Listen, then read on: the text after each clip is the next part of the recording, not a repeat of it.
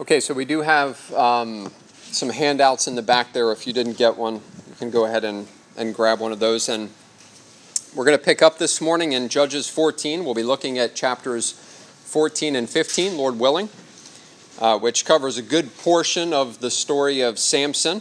Um, and if you remember from last week, Will began walking us through the story of Samson and how the angel of the Lord came to his parents and told them that they would have this son and that this son would be set apart to the Lord from the womb. And we see in chapter 13, in verse 5, for the very specific purpose, as it says here, to begin to save Israel from the hands of the Philistines, who were currently ruling over the people of Israel again because of Israel's rebellion against the Lord. So let's begin with the first point on your outline, and that is the sovereignty of God in the affairs of men, which covers the last verse in chapter 13, verse 25, and it goes through chapter 14, verse 4. So if somebody could read, uh, read that for us 13, 25 through 4, 4.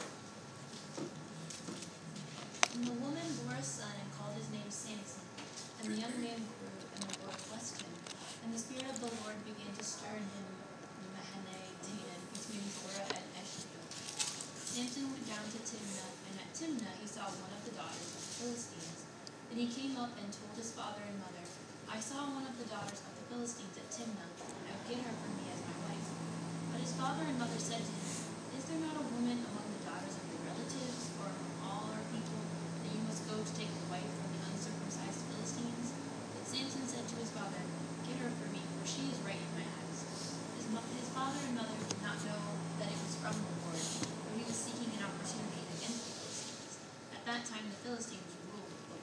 Okay, good. Thanks, Lucy.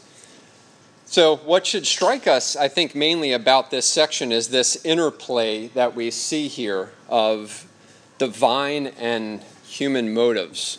Uh, what is said about the Lord's involvement in the last verse in chapter 13 and chapter 14, verse 4, should help us to see these two verses function as bookends for this section we have the Lord stirring up Samson in 1325 so as to fulfill what he promised that he would do with this man that he declared back in verses 5 through 7 of chapter 13, and that was to begin to deliver Israel out of the hands of the Philistines. And then in verse 4, we see the Lord's involvement in what is taking place in verses 1 through 3 of chapter 14.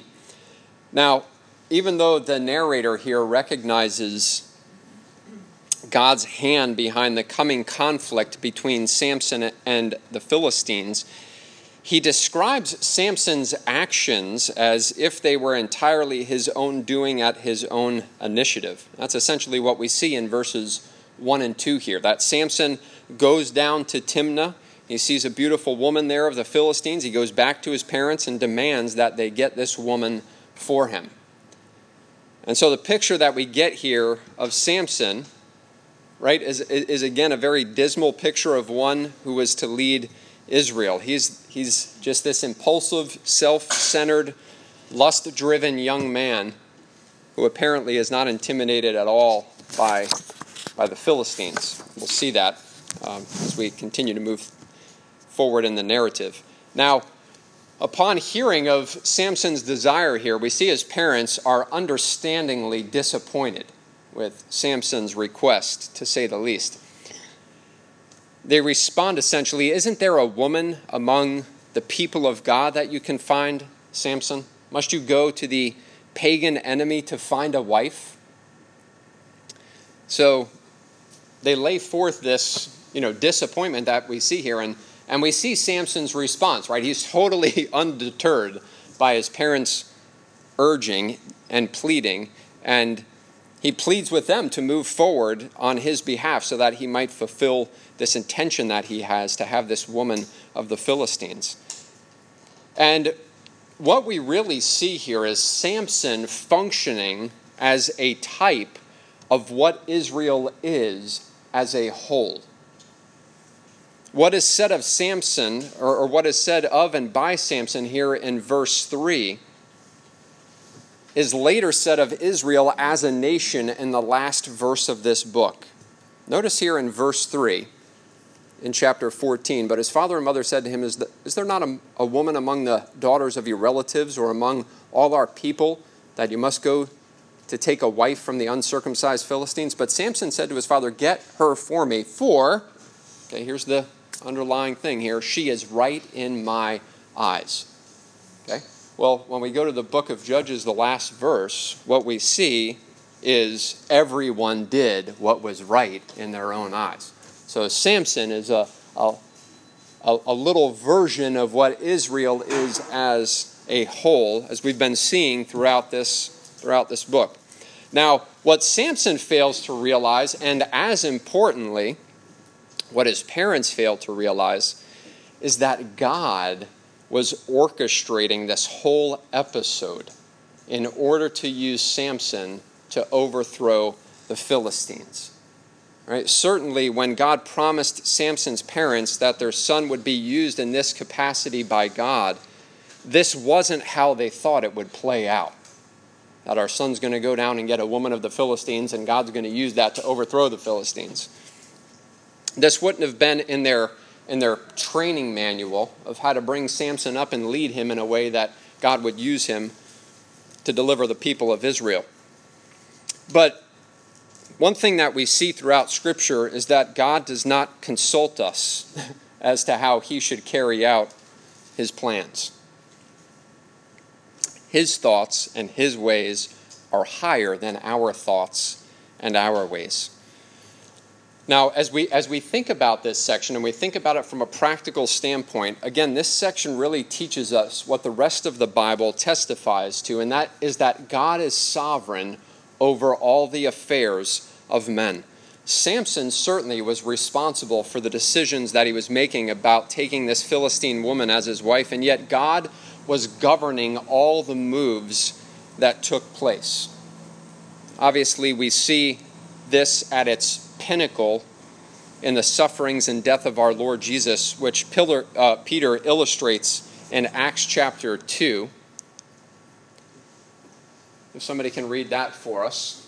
This Jesus delivered up according to the definite plan and foreknowledge of God, you crucified and killed by the hands of lawless men. Okay.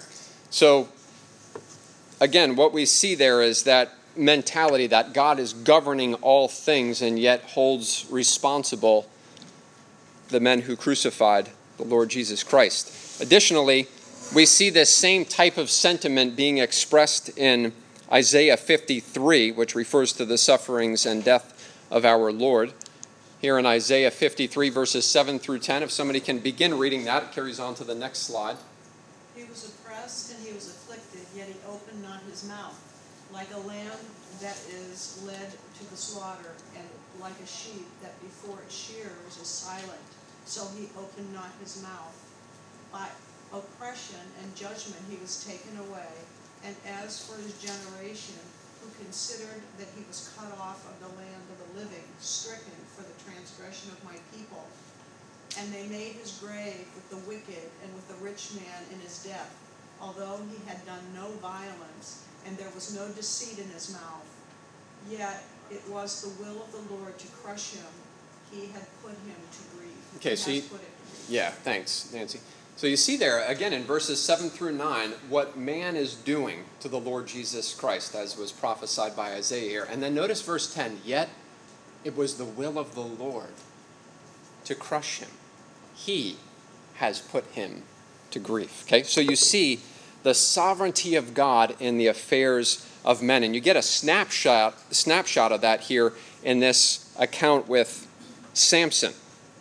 Amidst all the sinful and, and wicked actions of men, God was orchestrating the salvation that He planned before the foundation of the world, a plan to save a people from the hand of the enemy.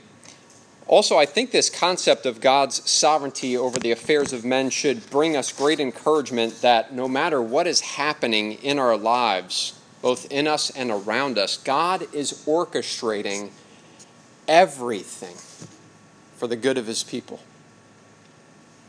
Even uh, in the midst of what can seem like the most hopeless situation, listen, God is doing something. There's nothing that happens in our life that God just says, this is random and has no purpose at all.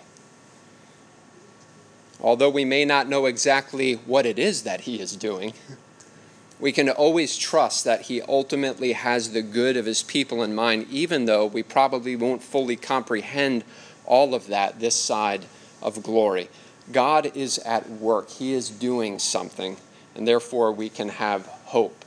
And this section here that we launch into this morning, really everything that flows after this is God working to deliver his people from the hand of the Philistines through Samson.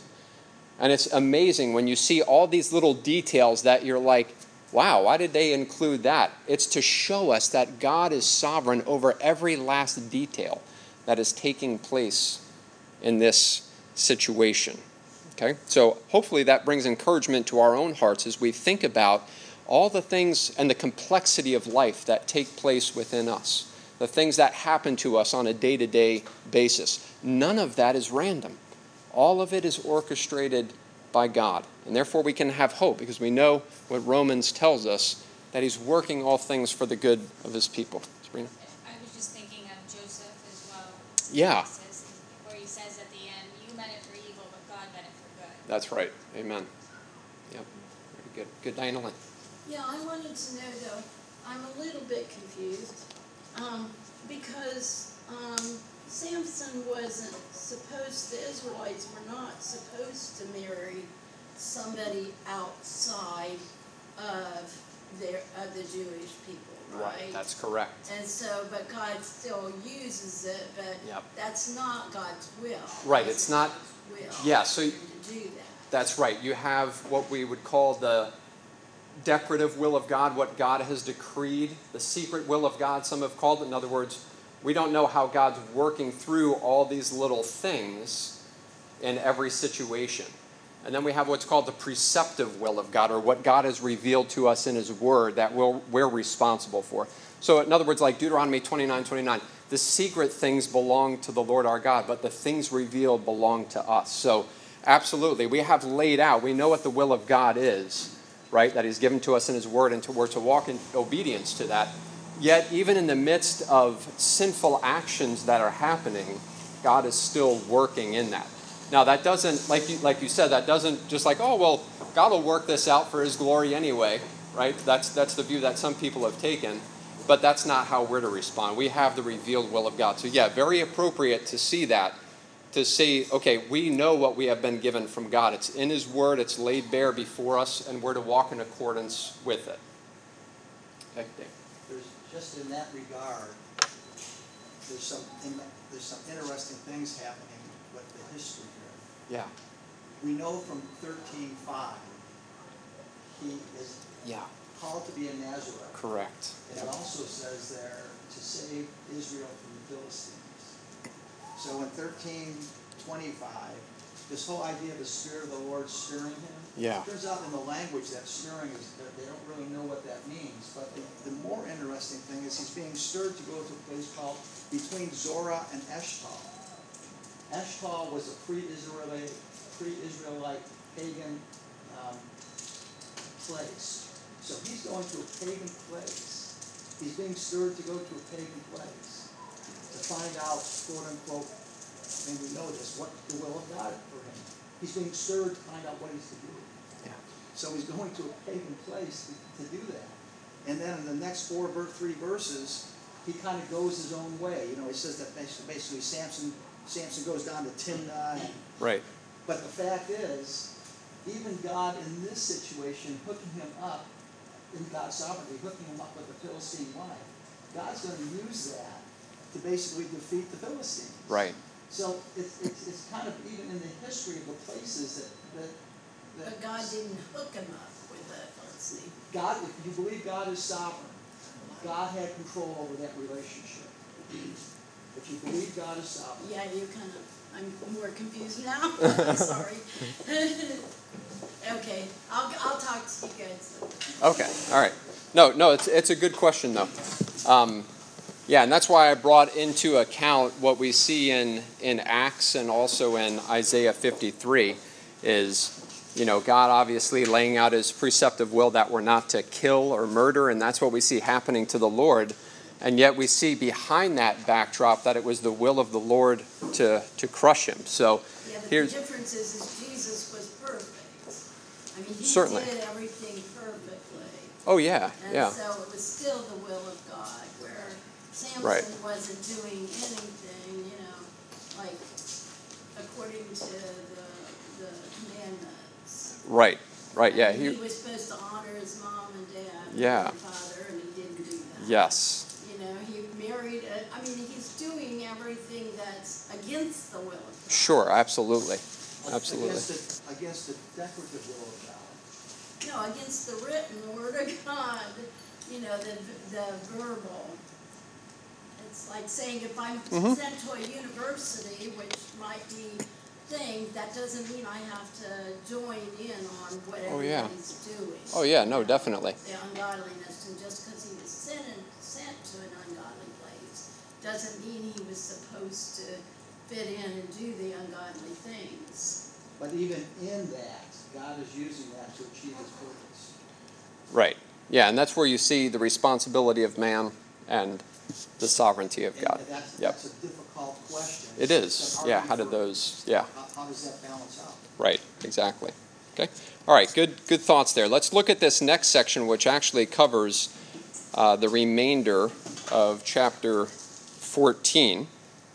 We see here the Lord's strength and Samson's weakness. So let's go ahead and read chapter 14, starting at verse 5. If somebody, maybe we could have a couple people read this section. If I can have somebody read verses 5 through 14, and then somebody verses 15 through 20. Who would read 5 through? Okay. All right, we'll take uh, 5 through 14. Sonia, you want to take 15 through 20? Okay, thanks. Uh, then Samson went down with his father and mother to Timnah, and they came to vineyards of Timnah. And behold, a young lion came toward him roaring. Then the Spirit of the Lord rushed upon him, and although he had nothing in his hands, he tore the lion into pieces as one tears a young goat. But he did not tell his father or his mother what he had done. Then he went down and talked with the woman, and she was right in Samson's eyes. After some days, he returned to take her. And he turned aside to see the carcass of the lion, and behold, there was a swarm of bees in the body of the lion, and honey. And he scraped it out into his hands and went on, eating as he went. And he came to his father and mother and gave some to them, and they ate. But he did not tell them that he had scraped the honey from the carcass of the lion. His father went down to the woman, and, and Samson prepared a feast feasting, for so young men used to do. As soon as the people saw him, they brought thirty companions to be with him. And Samson said to them, Let me now put a riddle to you. If you can tell me what it is within the seven days of the feast and find it out, then I will give you thirty linen garments and thirty changes of clothes.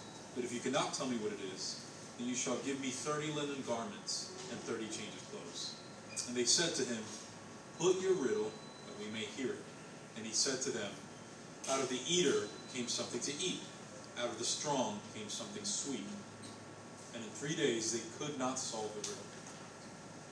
But it came to pass on the seventh day that they said to Samson's wife, Entice your husband that he may explain the riddle to us, or else we will burn you and your father's house with fire. Have you invited, have you invited us in order to take what is ours? Is that not so? Then Samson's wife wept on him and said, You only hate me, you do not love me. You have posed a riddle to the sons of my people, but you have not explained it to me. And he said to her, Look, I have not explained it to my father or my mother, so should I explain it to you? Now she had wept on him, and seven days after their feast lasted, and hap- and happened on the seventh day that he told her, because she pressed him so much. Then she explained the riddle to the sons of her people. So the men of the city said to him on the seventh day before the sun went down, What is sweeter than honey? What is stronger than a lion? And he said to them, If you had not plowed with my heifer, you would not have solved my riddle. Then the Spirit of the Lord came upon him mightily, and he went down to Ashkelon, Yep. and killed thirty of their men, took their apparel, and gave the changes of clothing to those who had explained the riddle. So his anger was aroused, and he went back up to his father's house. And Samson's wife was given to his companion, who had been his best man. Okay, good. Thank you. Okay, so let's uh, let's work back through this uh, this section here and see the Lord's strength and, and Samson's weakness. When we when we look at verse five here, we see that Samson was persuasive in convincing his parents to arrange this wedding for him with this woman of the Philistines. Evidently, from what we see here, Samson must have been separated from his parents for some time because what happens next happens without any witnesses around. This young lion comes toward him roaring. He kills the lion, goes down to Timnah to meet the woman, returns home, then returns to take care, and in the process of doing that, turns aside to see what happened to the lion. And you have this swarm of bees collected in the dead lion and honey for the taking, which Samson takes advantage of. Gives some to his parents as well, but doesn't tell them where he got it from. Now, what's interesting here is the focus of this section seems to shift away from his interaction with the woman to his interaction with this lion. It seems kind of out of place in a sense in the narrative upon the initial reading, but as we look through the rest of this chapter and also into chapter 15, again, we see it as the hand of God bringing to pass what he intended to happen, as he stated in verse 4 an opportunity for Samson to overthrow the Philistines. But within this section here of Samson's confrontation with this lions, with this lion, we want to note a few a few things here. We see that when the lion came roaring at Samson, the scripture tells us here that the spirit of the Lord rushed upon Samson and gave him the strength to deal with this lion like he was a young goat, tearing it with his bare hands. Okay? That's a phrase that you're going to see come up a few times, and the Spirit of the Lord rushed upon him. Okay? It's indicative of the rest of the Samson cycle that whatever good Samson is going to accomplish, he's going to do so only by the strength of the Lord. Okay? So the Lord strengthening him to deal with this lion is but a foreshadowing of the strength that he's going to display in the subsequent events that take place. It was meant to be a sign to Samson of the strength that the Lord would give him in these forthcoming confrontations. It really was a preview of what is to come, that this would be the Lord's doing. However, something else that we want to take notice, notice of in this section, which has been a constant theme throughout this book, as it is also in the rest of Scripture, and that is not only the Lord's strength, but also man's weakness. What we also see happening in this section with Samson's confrontation with the lion is his weakness, again, in disobeying the Lord.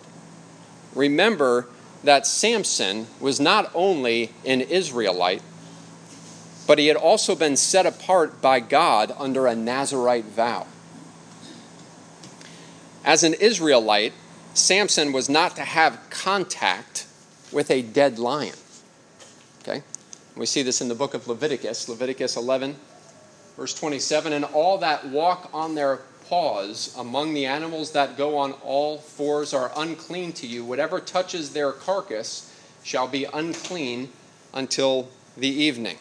Okay, so that's, that's one level for all the Israelites. Additionally, what we see in number six is that one who is under a Nazarite vow was not to have contact with a dead body. Number six, six, all the days that he separates himself to the Lord, he shall not go near a dead body. So we see here the weakness of Samson once again. Not only does he defile himself when he goes into the carcass of the lion to take the honey, but he also defiles his parents in that act as well, without them knowing it, by giving some of the honey to them, which is why we see in the text that he did not tell his parents where it came from. Again, this victory that the Lord was going to bring about, again, what it does for us is it magnifies the faithfulness of God to accomplish all his will in light of man's sin. As we move into verse 10, we're confronted again with Samson's disregard for his Nazarite vow. The text says that he prepares a feast for the wedding. Now, the Hebrew word here for feast encompasses two things both much eating and much drinking. And again, Samson is completely undeterred by his Nazarite vow, which, if you remember back in chapter 13, included no wine or strong drink. And then, as we move through the rest of this chapter, we see this, this game that's being played between Samson and these 30 men who were appointed as his companions, most likely to guard him, not just to kind of give him a, a, a bridal party. And so Samson, he lays this riddle before them, which they can't figure out. And so, how they respond to that is they threaten his wife with fire to her and her father's house.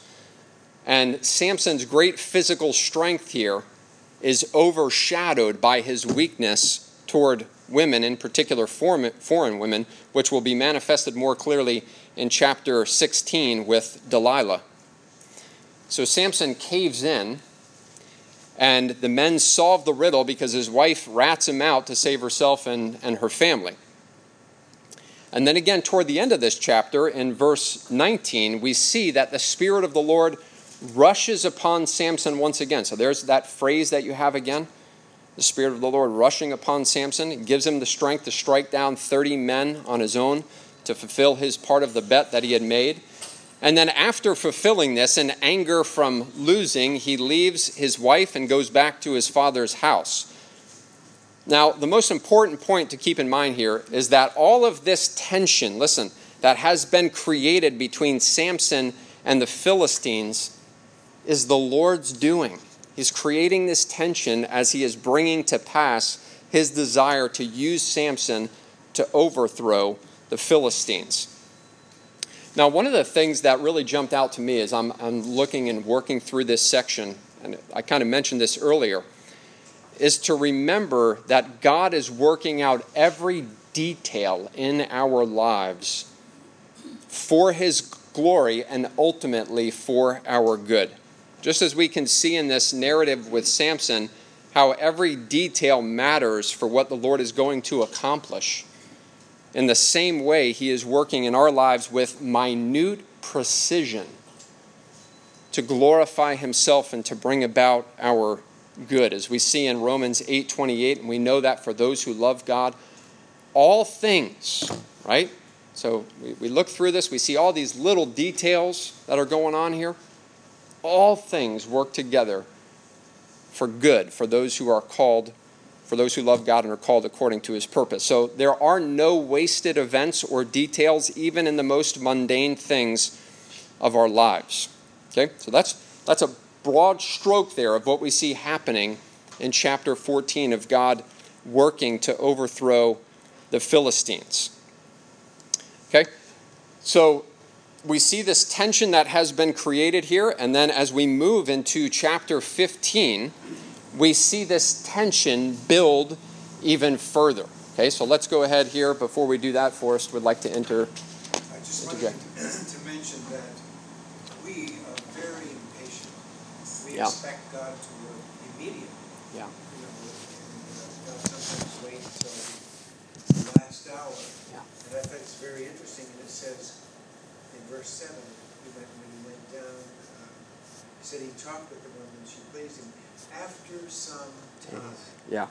And then you stop and think, the man died, the carcass has to rot, the Right. birds have to eat it. Yeah. Then the bees would probably go into the bones and make and begin to build their hive.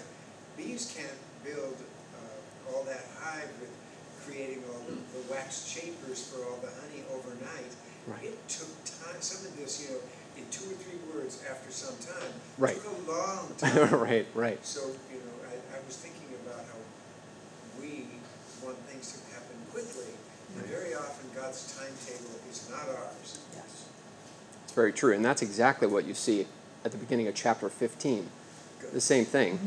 After some days. right? So you, you have that, that theme there as well. Good, good point.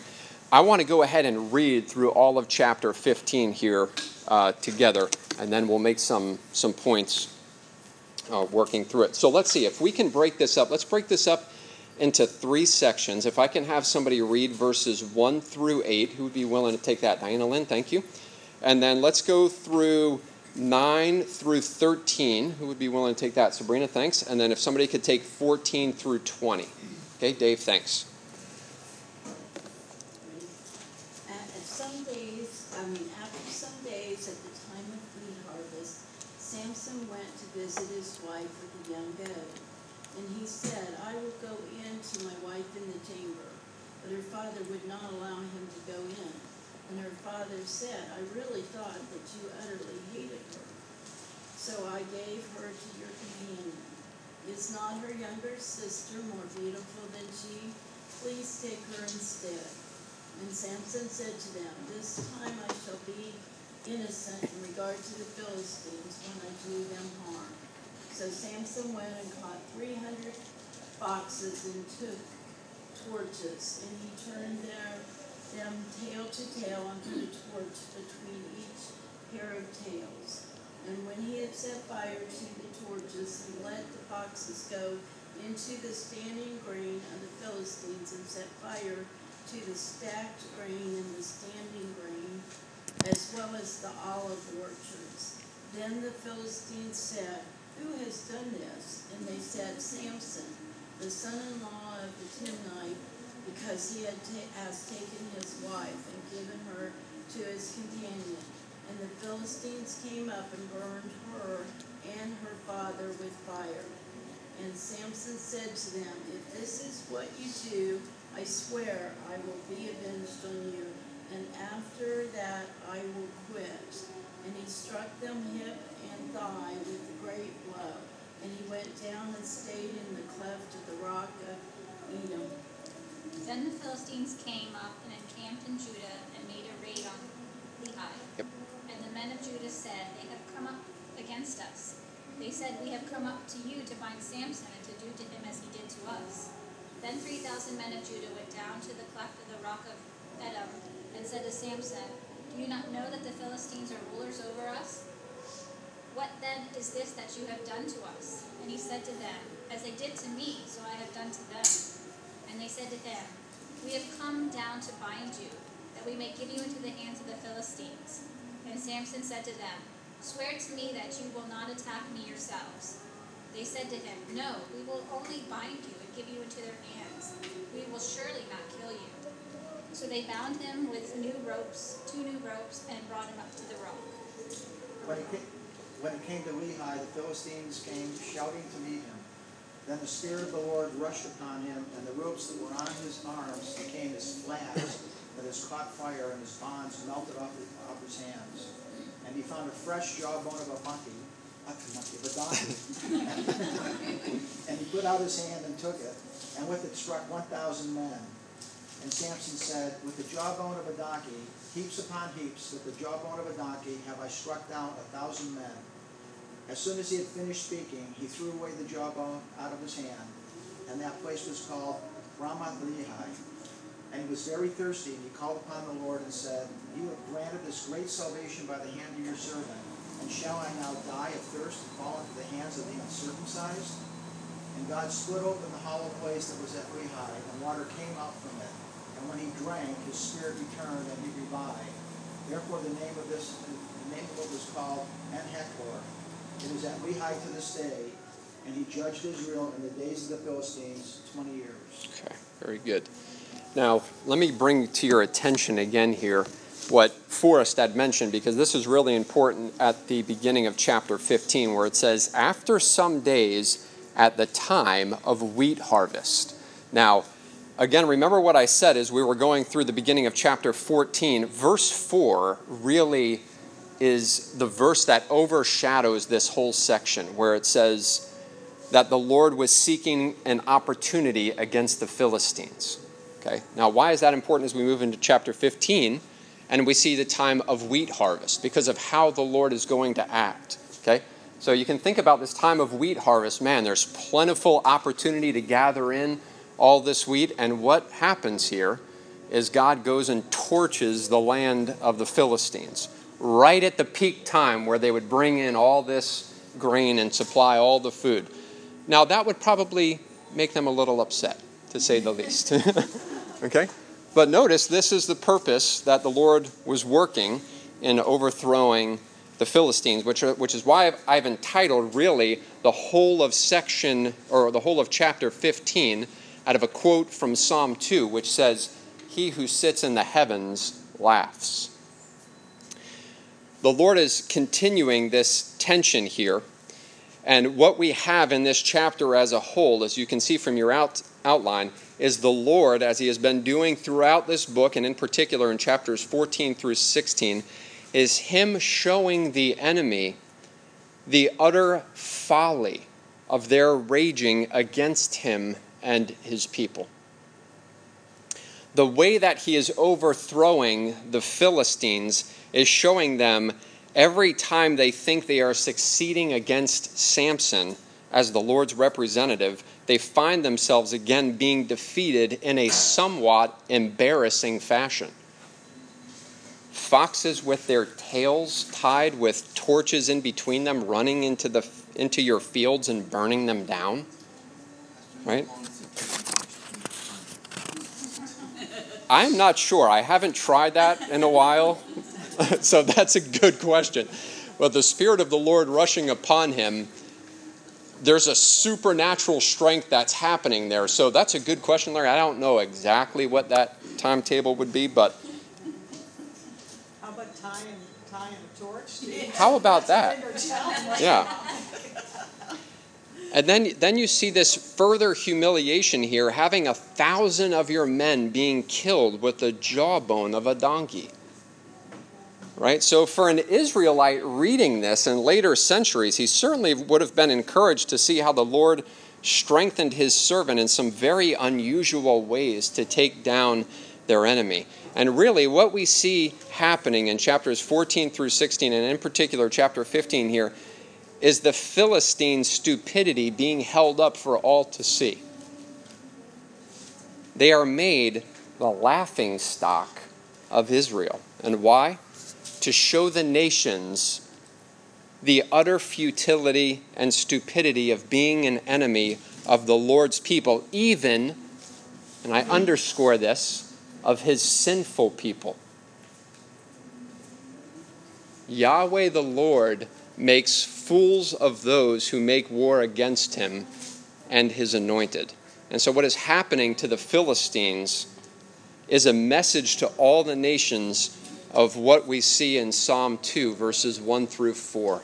Why do the nations rage and the peoples plot in vain? The kings of the earth set themselves, and the rulers take counsel together against the Lord and against his anointed, saying, Let us burst their bonds apart and cast away their cords from us.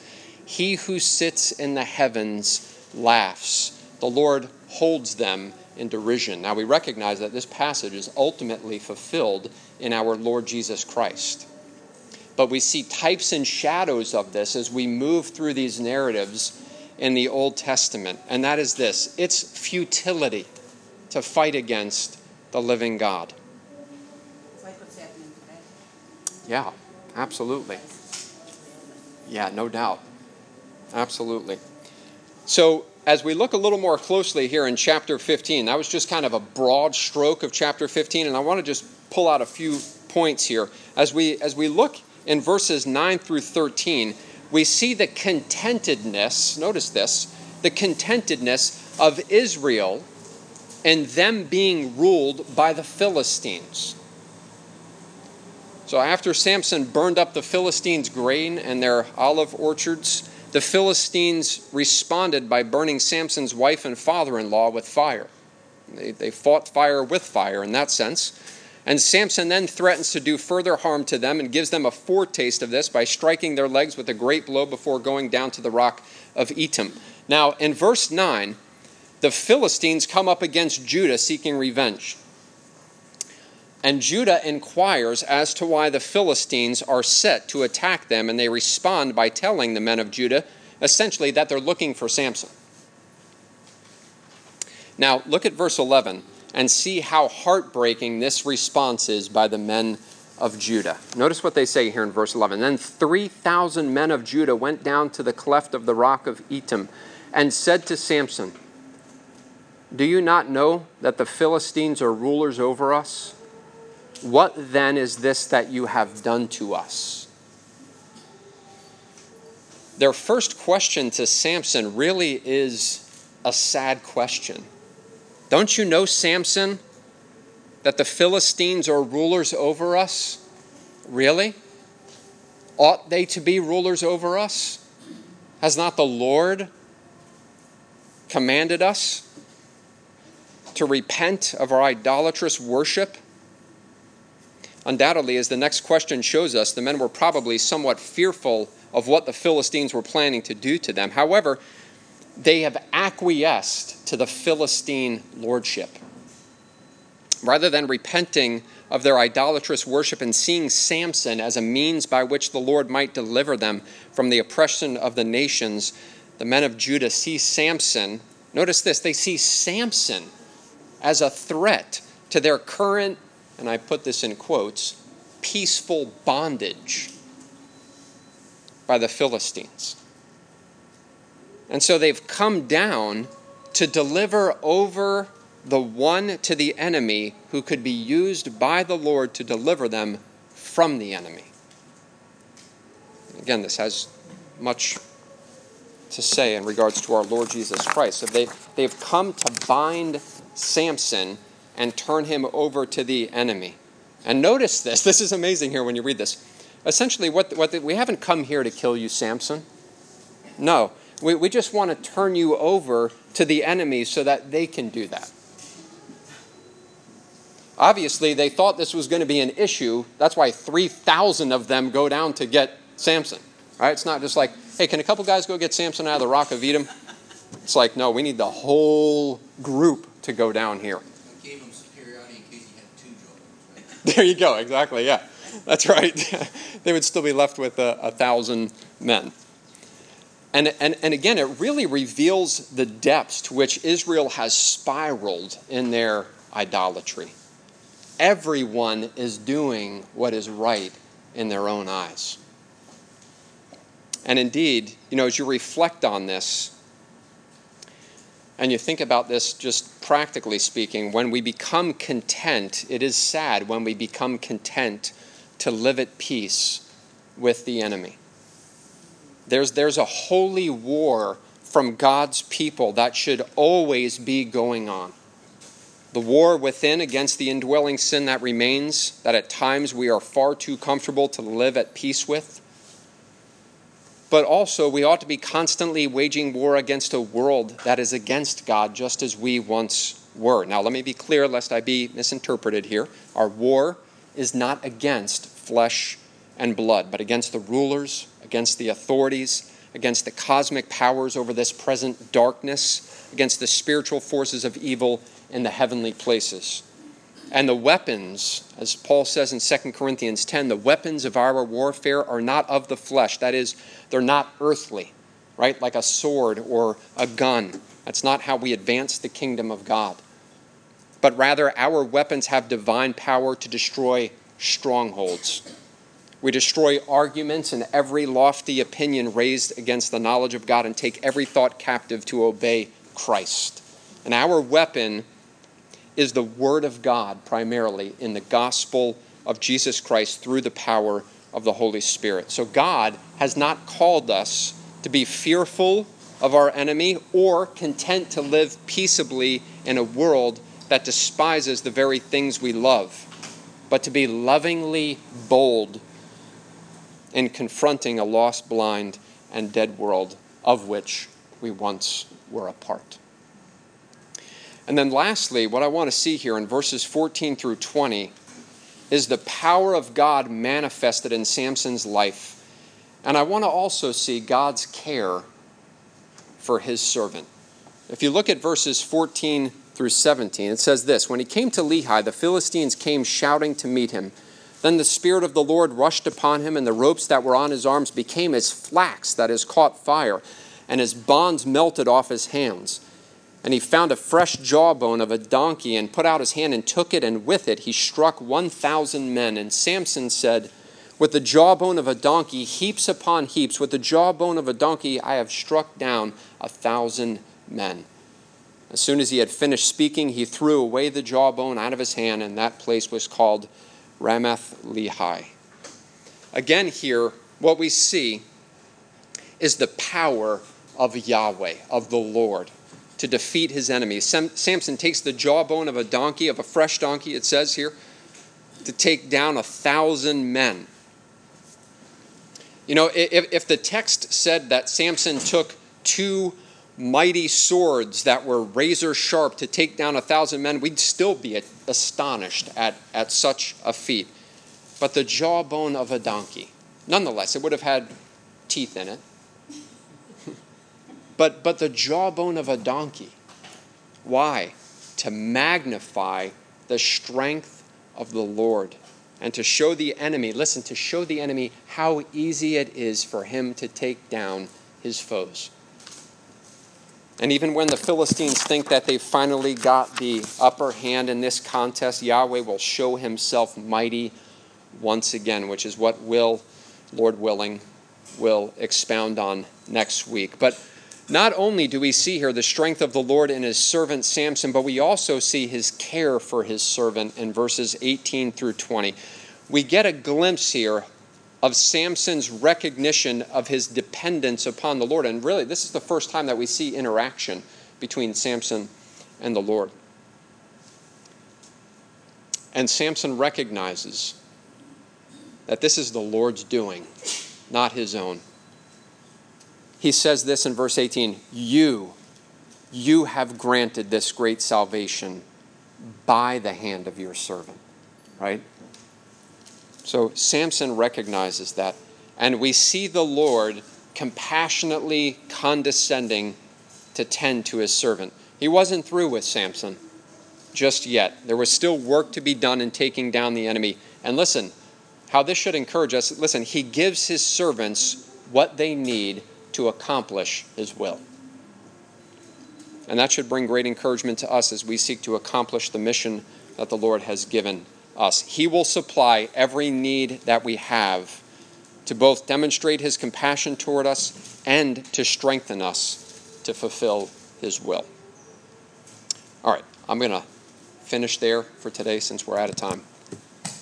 We have two minutes for any closing comments or anything that you might want to say, and will, Lord willing, we'll finish up the Samson story next Sunday. All right, well, let's go ahead and, and pray.